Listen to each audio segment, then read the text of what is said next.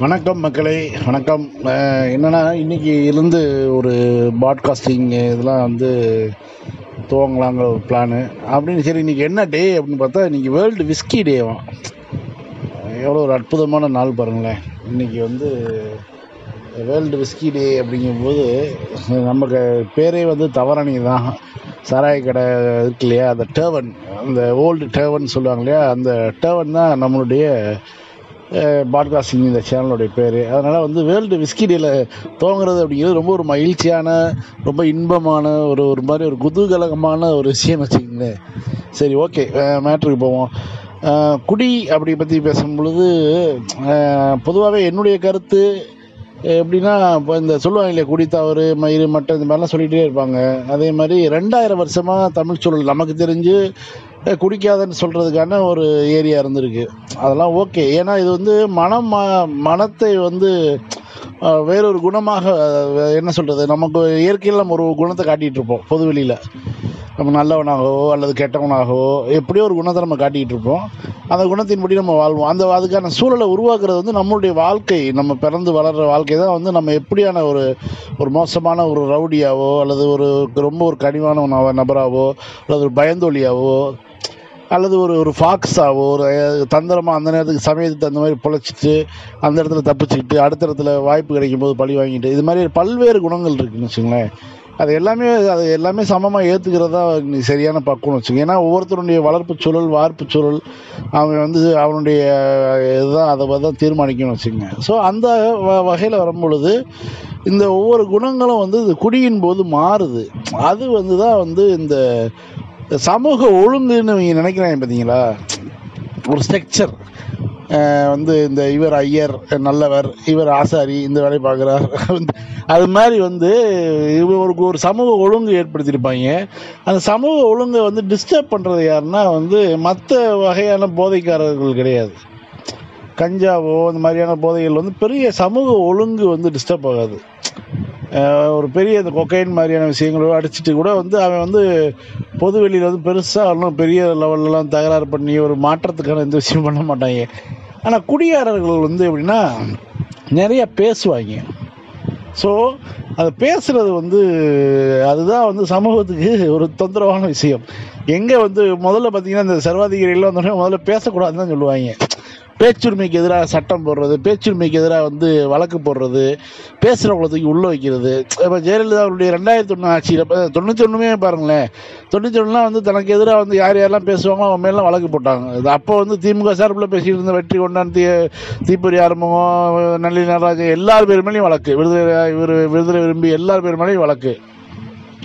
இன்னொரு பக்கம் பார்த்தீங்கன்னா தமிழ் தேசிய அமைப்பு, இந்த தமிழ் தேசிய சிந்தனை உள்ள ஆட்கள் மீதும், நெடுமாறன் மேலே வந்து தடா வழக்கு, புடா வழக்கு, எல்லாம் வந்து வந்து தொண்ணூற்றி ரெண்டு தொண்ணூற்றி ஆறில் வந்து அவ்வளோ வழக்கு போட்டாங்க. பெருஞ்சிருத்தனை தூக்கி வச்சு தடாவில் போட்டாங்க. ஏன்னா காரணம் என்னென்னா இவங்க எல்லாமே கலவைக்காரர்கள், பேச்சு அப்படிங்கிறது. அதே மாதிரி தான் குடியாரர்களும் மதுப்பிரியர்கள், மன்னிச்சுங்க தவறாக சொல்லிட்டேன், அந்த மதுப்பிரியர்கள் எப்படின்னா அவங்க அவங்க வந்து அந்த அவங்களுடைய மொழி பேச்சு இருக்குது பார்த்தீங்கன்னா, மனதரப்பட்டதெல்லாம் பேசும் பொழுது அது வந்து இந்த சிஸ்டத்தை வந்து பிரச்சனை பண்ணுது, டிஸ்டர்ப் பண்ணுது. இவங்க இவங்க சொல்லியிருக்காங்க இல்லையா, இது இதெல்லாம் இப்படி தான் இருக்கணும், மனைவினா ஒழுக்கமாக இருக்கணும், ஆம்பளை வந்து வெளியில் போயிட்டு வருவார், அவர் எப்படி வேணாலும் இருந்துக்குவார், அல்லது அது சமயத்தில் ஆண்கள் ஒழுக்கமாக இருப்பாங்க, இந்த மாதிரி இந்த சமய இந்த பிரச்சனை இந்த சிஸ்டம் சொல்லி வச்சிருக்கக்கூடிய டிஸ் சிஸ்டத்தை வந்து இந்த குடி அது குடிக்கு பிறகான அந்த நபர்களுடைய குண குணமாற்றம் பண்பு மாற்றம் இதெல்லாம் வந்து ஒரு பெரிய அளவில் தொந்தரவு பண்ணுது. அதனால தான் வந்து திருவள்ளுவருக்கு திருவள்ளுவர் காலம்னு கணிச்ச காலத்துலேருந்தே வந்து இந்த குடிக்கு எதிரான விஷயங்கள் பேசுறதுக்கான காரணமே அதான். ஏன்னா குடிச்சுட்டா இவங்க கண்டதையும் பேசுவாயா, மரியாதை இல்லாமல் பேசுவாயா அப்படிங்கிறது இருக்கு இல்லையா, அந்த மரியாதை அப்படின்னா இவங்க எதிர்பார்க்குறாங்க. ஸோ வந்து அப்பா வந்து அப்பா அப்படின்னு கூப்பிடணும் அப்படிங்கும்பொழுது சரகை போட்டோம்னா டே தாப்பான்னு கூப்பிடக்கூடிய அந்த இது இருக்குது பார்த்தீங்களா, அதுதான் இவங்களுக்கு வந்து ஒரு ஒரு பெரிய அச்சமாக இந்த குடி மேலே வந்து ஒரு பெரிய ஒரு அவசரம் இருக்கிறது. அதை வந்து ஆனால் என்னென்னா பொதுவாகவே எனக்கு தெரிந்து நான் படித்த வரைக்கும் வந்து ஓரளவுக்கு தமிழ் சூழலில் ஒரு குடிங்கிறது வந்து ரொம்ப சாதாரணமாக இயங்கி ஒரு ஒரு பூ ஒரு ஓரமாகவே இயங்கிட்டே அந்த விஷயம். அது அது பெரிய அளவில் வந்து அது தவறாகவோ மோசமான விஷயமாகவோ இலக்கியங்கள் சொல்லியிருக்கேன் அப்படின்னா இலக்கியம் எத்தனை பேர் படிச்சிருப்பேன். அது வந்து அன்றைக்கி இருந்தது வந்து வெள்ளாளனும் பாப்பாளனும் தான் படிச்சுருந்துருப்பாங்க. அன்றைக்கி இருந்த கல்வி அறிவு வந்து அவங்ககிட்ட மட்டும்தான் இருந்தது. ஸோ அது அது அவங்களுக்கான விஷயமாக மட்டுமே தவிர பொதுமக்கள் வெகு மக்களுக்கான ஒரு விஷயமாக வந்து குடிக்கக்கூடாதுங்கிறதோ அதெல்லாம் எதுவுமே கிடையாது. இவங்க இவங்க பாட்டுக்கு வேலைக்கு வேலை முடிச்சுட்டு சாயந்தரம் வீட்டுக்கு போகும்போது எங்களை ஒரு கல் இறக்கும்போது கல்லை குடிச்சிட்டு வீட்டுக்கு போவாங்க. காலையில் வரும்போது வந்து ஃப்ரெஷ்ஷாக இறக்கு வாங்கி ஒரு முளக்கு குடிச்சிட்டு வேலைக்கு போவாங்க. இது பார்த்திங்கன்னா இன்றைக்கும் இந்த ப புதுச்சேரி மாதிரியான பகுதியில் பார்த்திங்கன்னா காலையிலே ச சாராய கடைகள் இருக்கும், கள்ளத்தனமாக கூட இருக்குன்னு வச்சுக்கோங்களேன். இப்போ வந்து அந்த நேரம்லாம் வந்துடும். முன்னாடிலாம் நான் சொல்கிறது ஒரு பத்து பதினஞ்சு வருஷம் நல்லா ஆறு மணிக்கெலாம் திறந்துடுவாங்க. காலையில் அந்த கட்டட வேலைக்கு போகக்கூடிய தொழிலாளர்கள் வந்து இறங்கி வந்து அஞ்சு ரூபா சாராய கிளாஸ் ஒரு கிளாஸ் அழகாக ஆளுக்கு ரெண்டு கிளாஸ் போட்டு வேலைக்கு போயிட்டே இருப்பாங்க. கும்புன்னு இருக்கும், போய் வேலையை பார்த்துட்டு மதியம் ஒரு ரெஸ்ட்டு, அப்புறம் மதியத்தில் ஒரு பெக்கை போட்டு மதியத்தில் வேலை பார்த்துட்டு திரும்ப வீட்டுக்கு போகும்போது ரெண்டு லாட்ஜை போட்டு போகிறது. ரெண்டு கிளாஸ் பத்து ரூபா மொத்தமே ஐம்பது ரூபா ஆகும்னு வச்சுங்க. சம்பளம் இரநூறுவா இருக்கும், பெரிய தொந்தரவு இல்லை. ஏன்னா நீ சிகரெட்டே இரநூறுவாய்க்கு பிடிச்சர் போயிட்டு. ஸோ இந்த மாதிரி வந்து வெகு மக்கள்கிட்ட சாதாரண மக்கள்கிட்ட வந்து குடிங்கிறது வந்து ரொம்ப இதாக இருந்திருக்கு. பெரிய ஒரு இந்த என்ன சொல்கிறது குடியான சாதிகள் இருக்காங்க பார்த்திங்கன்னா, அவங்க மட்டும்தான் இது வந்து ஒரு அவர்சனாகவோ இது மாதிரிலாம் பார்த்துட்டு இருந்து அவங்க இதை ஒரு பெரிய ஒரு இதுக்கு இதுக்கு எதிரான பல்வேறு விஷயம் பண்ணிகிட்டு இருந்தாங்க. இந்த காலகட்டத்தில் தான் வந்து வெள்ளைக்காரன் வந்து என்ன பண்ணுறான்னா இதை கையில் எடுக்க பார்க்குறான். ஏன்னா இது வந்து பெரும்பாலான மக்கள் வந்து பிடிச்சிட்ருக்காங்க. இதை வந்து ஒரு தொழிலாக மாற்றணும், இதை வந்து நம்ம கையில் எடுத்து சம்பாதிக்கணுங்கிற பிளானில் பண்ணி தான் வந்து மும்பையில் கொண்டு வரோம். அதை முதல் முதலாக வந்து ப்ராஹிபிஷன் அந்த இதை இதை வந்து ம வாயத்திருவை இந்த மதுவில் இதெல்லாம் கொண்டு வந்து அவன் கையில் வச்சுட்டு கல்லுக்கு தடை சட்டம், சாராயங்காட்சிக்கு தடை சட்டம், எல்லாத்துக்கும் தடை சட்டம் போட்டு அதுக்கு பிறகு வந்து அவன் விற்க ஆரம்பிக்கிறான். அல்லது அவன் வந்து லைசன்ஸ் கொடுக்குறான் கல் கடைக்கு, சாராய கடைக்கு லைசன்ஸ் அப்படிங்கிற மாதிரிலாம் கொண்டு வந்து இவன் வந்து எல்லா பக்கமும் பண்ண ஆரம்பிக்கிறான். இது வந்து யூஎஸ்லேயும் கொண்டு போகிறாங்க, யூஎஸ்லேயும் பண்ணாங்க. அங்கேயும் ப்ராஹிபிஷன்லாம் இருந்தது. அங்கே சாராயம் கள்ளச்சாராயம் அதிகமாக காய்ச்சி குடிக்க ஆரம்பித்ததுக்கு பிறகு, ஏன்னா அங்கே வந்து வீடுகளில் வந்து ஒவ்வொன்றும் தனித்தனியாக இருக்கும், இப்போ மக்கள் தொகை ரொம்ப குறைவு, நிலம் பறந்துபட்ட நிலங்கிறனால வந்து எவனையும் கண்டுபிடிச்சி அவன் ஊழல் போட்டிருக்கான் எது பண்ண முடியாது தெரியல. ஏன்னா அவன் ஒரு பண்ணையில் வந்து ஒவ்வொருத்தனுக்கும் முந்நூற்றம்பது ஏக்கரு, ஐநூறு ஏக்கரு, எழுநூறு ஏக்கரு, ரெண்டாயிரம் ஏக்கர்னு இருக்கும். ஸோ அங்கே வந்து எவனையும் கட்டுப்படுத்த முடியல, இது பண்ண முடியலைங்கும்போது கடைசியில் அரசே வந்து மீண்டும் அந்த முடிவுக்கு வந்துட்டாங்க. அது அமெரிக்காவில். ஆனால் இங்கே எப்படின்னா இங்கே வந்து ஜனத்தொகை கொஞ்சம் கொஞ்சமாக பெருகிட்டே வருது. ரொம்ப இலகுவாக இருக்குது இங்கே மக்களை கட்டுப்படுத்துறது. ஏன்னா நம்ம தான் முட்டாப்பய கூட்டம் தானே, ரொம்ப இலகுவாக கட்டுப்படுத்தி கட்டுப்படுத்தி இந்த சாராயங்கிறது ஒரு பெரிய ஒரு அரசியலாக மாறிடுச்சு.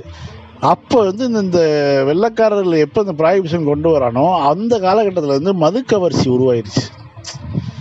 அதுதான் இந்த ஆல்காலிக்ஸ் இவ்வளோ தூரம் வந்து உருவாகி நாசமாக பல்வேறு குடும்பங்கள் நாசமாக போய் எல்லாம் போய் நம்மளாலே வந்து இது பரிந்துரைக்க முடியாமல், அதாவது மது பிரியர்கள்னாலே பரிந்துரைக்க முடியாமல் போகிறதுக்கான காரணம் என்னென்னா இந்த மாதிரியான இந்த ஆல்காலிக்ஸ் உருவாகிறது தான். இவங்க வந்து டெய்லி போய் இந்த ஒயின் ஷாப் நடப்பி நிற்கிற வரைக்கும் போயிடுறாங்க. வீட்டில் இருக்கிறத பூரா ஆட்டையை போட்டு திங்க விற்கி விற்று குடிக்கிறது, வேலைக்கு போகிறதில்ல, அவன்கிட்ட காசை கொடுக்க இவன்கிட்ட காசை கொடுக்குற, கடைசியில் வந்து ஒயின்ஸா வாசலில் போய் நின்று அஞ்சு அஞ்சு ரூபாயை வாங்கி ஒரு கட்டிங்கை போட்டு போகிற அளவுக்கு வந்து ஆல்காலிக் ஆகி அவன் அவனால் யாருக்குமே பிரயோஜனம் இல்லாமல் ஒரு ரொம்ப கொடூரமாக ம மாறிடுறாங்க. இதற்கான காரணம் என்ன அப்படிங்கிறது பின்னாடி பெரிய ஒரு உளவியல் ரீதியான விஷயம்லாம் இருக்குன்னு வச்சுங்களேன். முதல் விஷயம் என்னென்னா அந்த மது மீதான கவர்ச்சி மட்டும்தான். அதுதான் ஒரு வண்டு வந்து கல்லுப்பானையை காலில் இறக்கி பார்க்கும்போது அத்தனை வண்டு கிடக்கும் அப்படியே மிதந்து.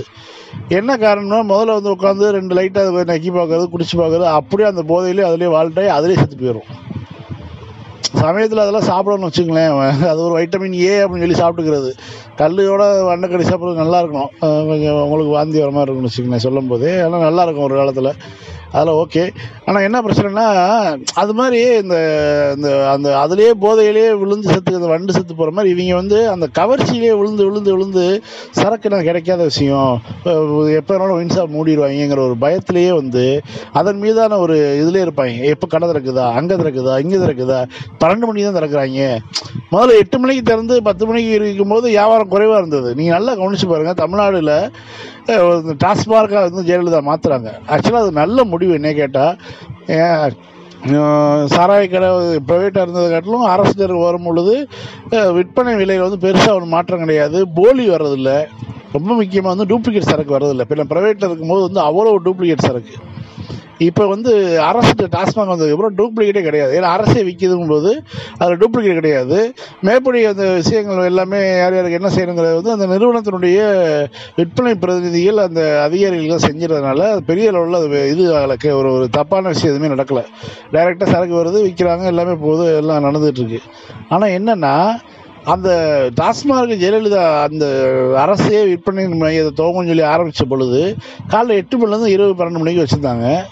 அதற்கு பிறகு வந்து ஒவ்வொருத்தராக இது பண்ணுறாங்க, டார்ச்சர் பண்ணுறாங்க, நேரத்தை குறைங்க அது இதுன்னு சொல்லி, அப்புறம் ஒம்பது மணிக்கு ஆக்கி, அப்புறம் பத்து மணிக்கு பதினோரு மணிக்கு ஆக்கி, அப்புறம் பத்து மணிக்கு ஆக்கி, அப்புறம் மதியம் வரைக்கும் இன்றைக்கி கொண்டு போயிட்டாங்க. மதியம் பன்னெண்டு மணிக்கு ஆரம்பித்து நைட்டு பத்து மணிக்கு கடையை மூடுற அளவுக்கு கொண்டு போயிட்டாங்க. ஆனால் இப்போ தான் அதிகமாக சேல்ஸ் ஆகுது.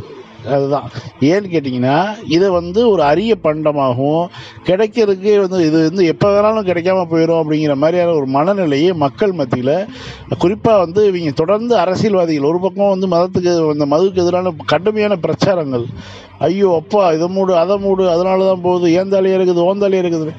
இன்னொன்று என்னென்னா, இவங்க இந்த மாதிரி பண்ணும்பொழுது இவங்க மது கவர்ச்சி அடி இதுக்கு அடிமையாகி இது வந்து எல்லாத்துக்குமான ஒற்றை தீர்வு அப்படின்னு நினைக்கிறாங்க. இந்த குடிக்கிறதுக்கு ஆரம்பிக்க ஆட்கள் இருக்காங்க இல்லையா, உண்மையாலுமே இந்த மது குடிக்கிறவர்கள் குடியேறவர்கள் வந்து உண்மையாலுமே அடிக்ட் கிடையாது. அவங்களுக்கு தெரியும் எவ்வளோ குடிக்கணும் என்ன குடிக்கணும். ரொம்ப நாள் அதாவது எப்படின்னா அளவாக குடித்தாதான் ரொம்ப நாள் உயிர் வாழ முடியும் அப்படிங்கிற விஷயம்லாம் வந்து மது பிரியர்களுக்கு தெரியும். நான் சொல்கிறதுன்னா நம்ம நல்ல தமிழில் சொன்னோம்னா குடியாரர்களுக்கு தெரியும். ஆனால் எவன் வந்து ஆல்காலிக் ஆறான் அப்படிங்கிறது ரொம்ப முக்கியம். அவன் என்னன்னா பிரச்சனைக்கு தீர்வாக நினைக்கிறான் பாருங்கள்.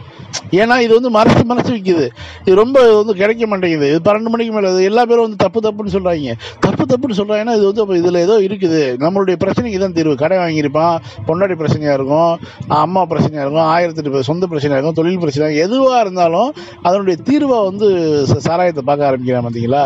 அதை வந்து யார் அதுக்கு காரணம்னா இந்த வேலை நல்லகுடி நாணயங்க தான். இவங்க குடிக்காத அதை பண்ணாத இது பண்ணாதான்னு சொல்லி பிரச்சாரம் பண்ணிகிட்டே இருக்காங்க பார்த்தீங்கன்னா. இவங்களால தான் இங்கே ஒரு சின்ன உதாரணம் பாருங்கள், புதுச்சேரியில் ஆல்காலிக்ஸ் ரொம்ப கம்மி. புதுச்சேரியில் கடையில் வந்து தடிக்கு விழுந்து ஒயின் ஷாப்பு. எங்கெல்லாம் வந்து மது வந்து தாராளமாக கிடைக்குதோ அங்கே வந்து ஆல்காலிக்ஸ் ரொம்ப கம்மி. அதே நேரத்தில் வந்து ரஷ்யாவில் ஆல்க ரொம்ப தாராளமாக கிடைக்குது, ஆனால் அங்கேயும் ஆல்காலிக்ஸ் ரொம்ப அதிகம். காரணம் என்னென்னா அவங்களுடைய உணவு பழக்க வழக்கம். அதுக்கு அந்த இடத்துல வந்து இவங்க வந்து மதுவை குறைச்சி தான் கொடுக்கணும். ஏன்னா அந்த நாட்டினுடைய சீதோஷண நிலை அது வந்து அவங்க அதுதான் பிரச்சனைங்க. ஓட்கா குடிக்கிறாங்க அப்படின்னா ஓட்கா குடிக்கும் பொழுது அவங்க அதிகமாக உருளைக்கிழங்கு சாப்பிட்றாங்க, கார்பு இந்த மாதிரியான விஷயங்கள் அதிகமாக எடுத்துக்கிறாங்க. அதில் வந்து அவங்க உணவு பிரச்சனையில் வந்து அவங்க மாட்டிக்கிறாங்க. அதுதான் வந்து அவங்களுடைய அதிக மாதிரி வந்து இந்த ஹார்ட்டு சம்மந்தப்பட்ட நோயில் இறக்குறதுக்கான காரணமாக இருக்குது. ஆனால் ஆல்காலிக்ஸ் அப்படின்னு வரும்பொழுது, குடிநோயாளிகள் அப்படின்னு வரும்பொழுது, குடிநோயாளிகள் எங்கே கம்மியாக இருக்காங்கன்னா எங்கெல்லாம் மது தாராளமாக கிடக்குதோ, எங்கெல்லாம் மது குறித்தால எந்த விதமான பிரச்சாரம் ரொம்ப கம்மியாக நடக்குதோ அங்கே வந்து குடிநோயாளிகள் ரொம்ப கம்மியாக இருக்காங்க. நீங்கள் அது நீங்கள் புதுச்சேரியவே நீங்கள் உதாரணமாக எடுத்துங்க. நமக்கு கை கைப்பொண்ணும் கண்ணாடி தேவையில்லை, பக்கத்துலேயே இருக்குது, தமிழ்நாடு பக்கத்துலேயே இருக்குது. அங்கே ரொம்ப சாதாரணமாக கிடைக்குங்கிறனால தேவைப்படுறவங்க குடும்பத்தில் வாங்கிட்டு போய் வச்சு ஞாயிற்றுக்கிழமை ஒரு நாள் குடிச்சுக்கிட்டு பேசாமல் அவங்க மட்டும் ஜாலியாக இருக்காங்க. அங்கே அல்லது அங்கே உளுந்து கிடக்கிற பூரா தமிழ்நாட்டுக்காரனும் பெங்களூருக்காரனும் இந்த மாதிரி பல வேறு வேறு மாநிலத்தில் வந்திருக்கிறது தான் வந்து பா புதுச்சேரியில் உளுந்து கிடக்கிற பூராமே அவனை தான் இருப்பான். என்ன காரணம் கேட்டால் நமக்கு தான் தெரியும், இது வந்து காலாந்த கண்ட மாதிரி வந்து ஒரு சூழலை உருவாக்கி வச்சுருக்காங்க. அதனால் அது நல்ல ஒரு இந்த வேர்ல்டு விஸ்கி டே அன்றைக்கி இந்த செய்தி தான் அது. ஏன்னா இந்த மது கவர்ச்சி அப்படிங்கிறது உருவாகிறனால தான் ஆல்காலிக்ஸ் உருவாகிறாங்க. அதனால் இவங்க வந்து உண்மையான கடை நேரத்தை வந்து இப்போ மற்ற மா சிங்கப்பூர் மாதிரியான ஒரு பெருநகரங்களில் இப்போ பெரிய சின்ன சின்ன நாடுகள் இருக்க மாதிரியோ மற்ற நாடுகள் இருக்க மாதிரியோ டிபார்ட்மெண்ட் ஸ்டோர்லேயே கூட வயது வந்தவர்கள் வந்து வாங்கலாம் அப்படிங்கிறக்கூடிய ஒரு இதை வந்து வச்சு எல்லா இடத்துலையும் நீங்கள் வந்து ஒயின்ஸ் இந்த சரக்குகளை விற்க ஆரம்பிச்சிங்கன்னா இதன் மீதான கவர்ச்சி போயிடும். எப்போ வேணாலும் கிடைக்கும், சாதாரணமான விஷயம்.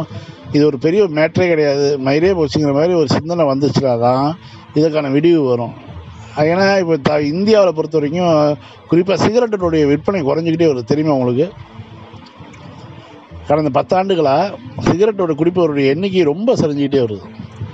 அது வந்து ரொம்ப மகிழ்ச்சியான விஷயம். ஏன்னா சீனா மாதிரியான நாடுகளில், சவுத் கொரியா மாதிரியான நாடுகளில், பொதுவாக தென்கிழக்கு ஆசிய நாடுகளில் வந்து பெரிய அளவில் சிகரெட் குடிப்பாங்க. நம்ம அப்படி குடிச்சிட்டு இருந்தோம். ஆனால் இப்போ வந்து நமக்கு வந்து பெரிய ஒரு வீழ்ச்சியாக இருக்குது. அதுக்கு பல்வேறு காரணங்கள் சொல்கிறாங்கன்னு வச்சுக்கோங்களேன். அதாவது பெண்கள் அதாவது கடந்த இருபத்தஞ்சி வருஷமாக வந்து சரியாக தாய்ப்பால் கொடுக்குற பழக்க வழக்கம் உள்ளது. ஏன்னா பெண்கள் வேலைக்கு போக ஆரம்பிச்சிட்டாங்க. அந்த அதனால் தாய்ப்பால் கொடுக்குற பழக்க வழக்கம் குறைஞ்சனால அதனுடைய காரணமாக இந்த மாதிரி வந்து சிகரெட் எண்ணிக்கை குறைஞ்சிட்ருக்கு அப்படின்னு சொல்கிறாங்க. பல்வேறு உளவியல் காரணம் சொல்கிறாங்க. ஆனால் என்னென்னா இந்த சிகரெட் குடிக்கிறவங்க குறைகிறாங்கிறது ஒரு நல்ல விஷயம். அதை முதல்ல நம்ம வந்து கருத்தில் எடுத்துக்கணும். ஏன்னா சிகரெட் அவைலபிள் வந்து ரொம்ப சாதாரணமாக கிடைக்கிது. முதலெல்லாம் சிகரெட் குடிக்கிறது அப்பா வராங்க பெரியப்பா வராங்க அண்ணன் வராங்க அப்படின்னு கீழே போட்டு ஒதுக்குறது, திருட்டு தம் அடிக்கிறது மாதிரி ஒரு அதில் ஒரு சுகம் இருக்கும். அந்த ஒரு சி சிகரெட்டை வந்து தேடி போய் குடிக்கிறது வந்து அவ்வளோ இன்பமாக இருக்கும்.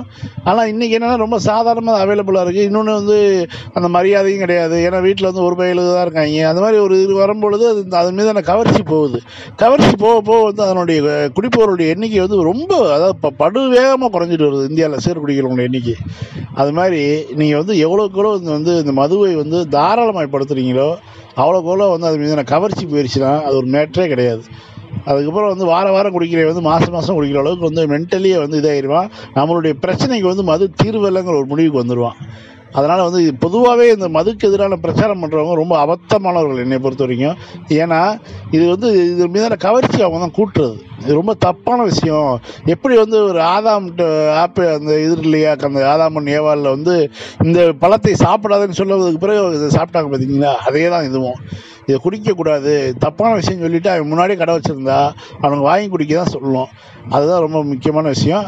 ஓகே, இந்த வேர்ல்டு விஸ்கி டே இன்னைக்கு வந்து ஒரு நான் ஒரு நல்ல விஷயம் சொல்கிறேன். எப்படின்னா இன்றைக்கி வந்து நான் ஒரு ப்ளூ லேபிள் ஒரு ரெண்டு லாட்ஜ் போட்டேன். தேன் மாதிரி இருக்குது சாருக்கு. ஆனால் என்ன பிரச்சனைனா அது அஞ்சு வருஷமாக வந்து அப்படியே பாதுகாத்து வச்சுட்டு அது விலையை பார்க்குறதுனால இதை குடிப்போமா இன்றைக்கி குடிப்போமா நாளைக்கு குடிப்போமா ரொம்ப ஒரு நல்ல ஒரு நமக்கு ஏதாவது ஒரு ஒரு லட்ச ரூபா ரெண்டு லட்ச ரூபா கிடைச்ச அன்றைக்கி ரொம்ப மகிழ்ச்சியான அன்றைக்கி வந்து குடிக்கலாம் அப்படிலாம் வந்து தள்ளி தள்ளி தள்ளி போட்டு போட்டு போட்டு கடைசியில் இன்றைக்கி ஓப்பன் பண்ணால் காருக்கு வந்து உள்ளேயே விழுந்துருச்சு. நல்ல விலைக்கு சரக்கு வந்து இதாகலை. ஏன்னா வெளியில் நல்ல ஒரு நல்ல அந்த அவ்வளோ விலை கூட்டின சரக்கு இல்லையா, அதுக்கேற்ற மாதிரி நல்ல பேக்கெலாம் பண்ணியிருந்தாங்க. அப்புறம் வேற ஒரு சரக்குடைய பாட்டில் இருந்தது. இப்போ அந்த காரக்கு செட் ஆச்சு, அதை எடுத்து மூடி வச்சாச்சு ரெண்டு லாட்ஜை போட்டு. உண்மை ஆனால் வந்து ரொம்ப காரம் கூடி இருக்குது. பொதுவாக வந்து ப்ளூ லேபிள் ஏற்கனவே சாப்பிட்டு இருந்தாலும் இந்த ப்ளூ லேபிள் வந்து ரொம்ப நாள் வச்சுருந்தனால ஒரு அஞ்சு வருஷமாக வச்சுருந்தனால வந்து காரம் கூடி இருக்குது. இன்றைக்கி நம்ம இதனுடைய பாடம் இந்த வேர்ல்டு விஸ்கி டே அன்னைக்கு நீங்கள் என்ன பாடம் அப்படின்னா காரம் கூடி இருக்கக்கூடிய அதனால் வந்து நீங்கள் ரொம்ப நாள் சரக்கு ஸ்டாக் வைக்காதீங்க. எவ்வளோ விலை கூடணும் முப்பதாயிரம் சரக்கு நாற்பதாயிரம் சரக்குனா இருந்தாலும் Royal salute fifty years twenty five இயர்ஸாகவே இருந்தாலும் நீங்கள் வந்து ரொம்ப நாள் ஸ்டாக் வைக்காதீங்க. அதிகபட்சம் ஒரு வருஷம் ரெண்டு வருஷத்தில் வந்து அடிச்சிருக்கேன். ஏன்னா வந்து அந்த எனக்கு தெரியுது ப்ளூ லேபிள் ஏற்கனவே சாப்பிட்ருக்கேன். இப்போ சாப்பிடும்போது இது வந்து கொஞ்சம் காரமாக இருக்குது. அந்த அந்த ஸ்ட்ரென்த்து கூடி இருக்குது. ஸோ அது ரொம்ப ஈஸியாக புரிஞ்சிக்க முடியுது. ஆனால் வந்து ப்ளூ லேபிள் ப்ளூ லேபிள் தான். அது ஒருத்தரைக்கும் நான் ஸ்ட்ரெயிட்டாக தான் சாப்பிட்டேன். எதுவுமே மிக்ஸ் பண்ணலை. வெறும் அந்த சா அந்த ஷார்ட் கிளாஸில் போட்டு மெதுவாக சீப்பி குடித்தேன். கூட வந்து ஒரு இது வச்சுக்கிட்டேன். நம்ம டார்க் சாக்லேட் ஒன்று வச்சுக்கிட்டேன். ஒரு சீஸ் வச்சுக்கிட்டேன். ஒரு சீஸ் க்யூப் ரொம்ப நல்லா இருந்தது. ரொம்ப ஸ்ட்ரைட்டாக ஒரு ரெண்டு லாட்ஜ் போட்டு தான் அவங்கள்ட்ட பேசிகிட்டு இருக்கேன். இன்றைக்கி வேர்ல்டு விஸ்கி டேக்காக வந்து ப்ளூ லேபிள் குடிச்சு ஒரு நல்ல நாள்.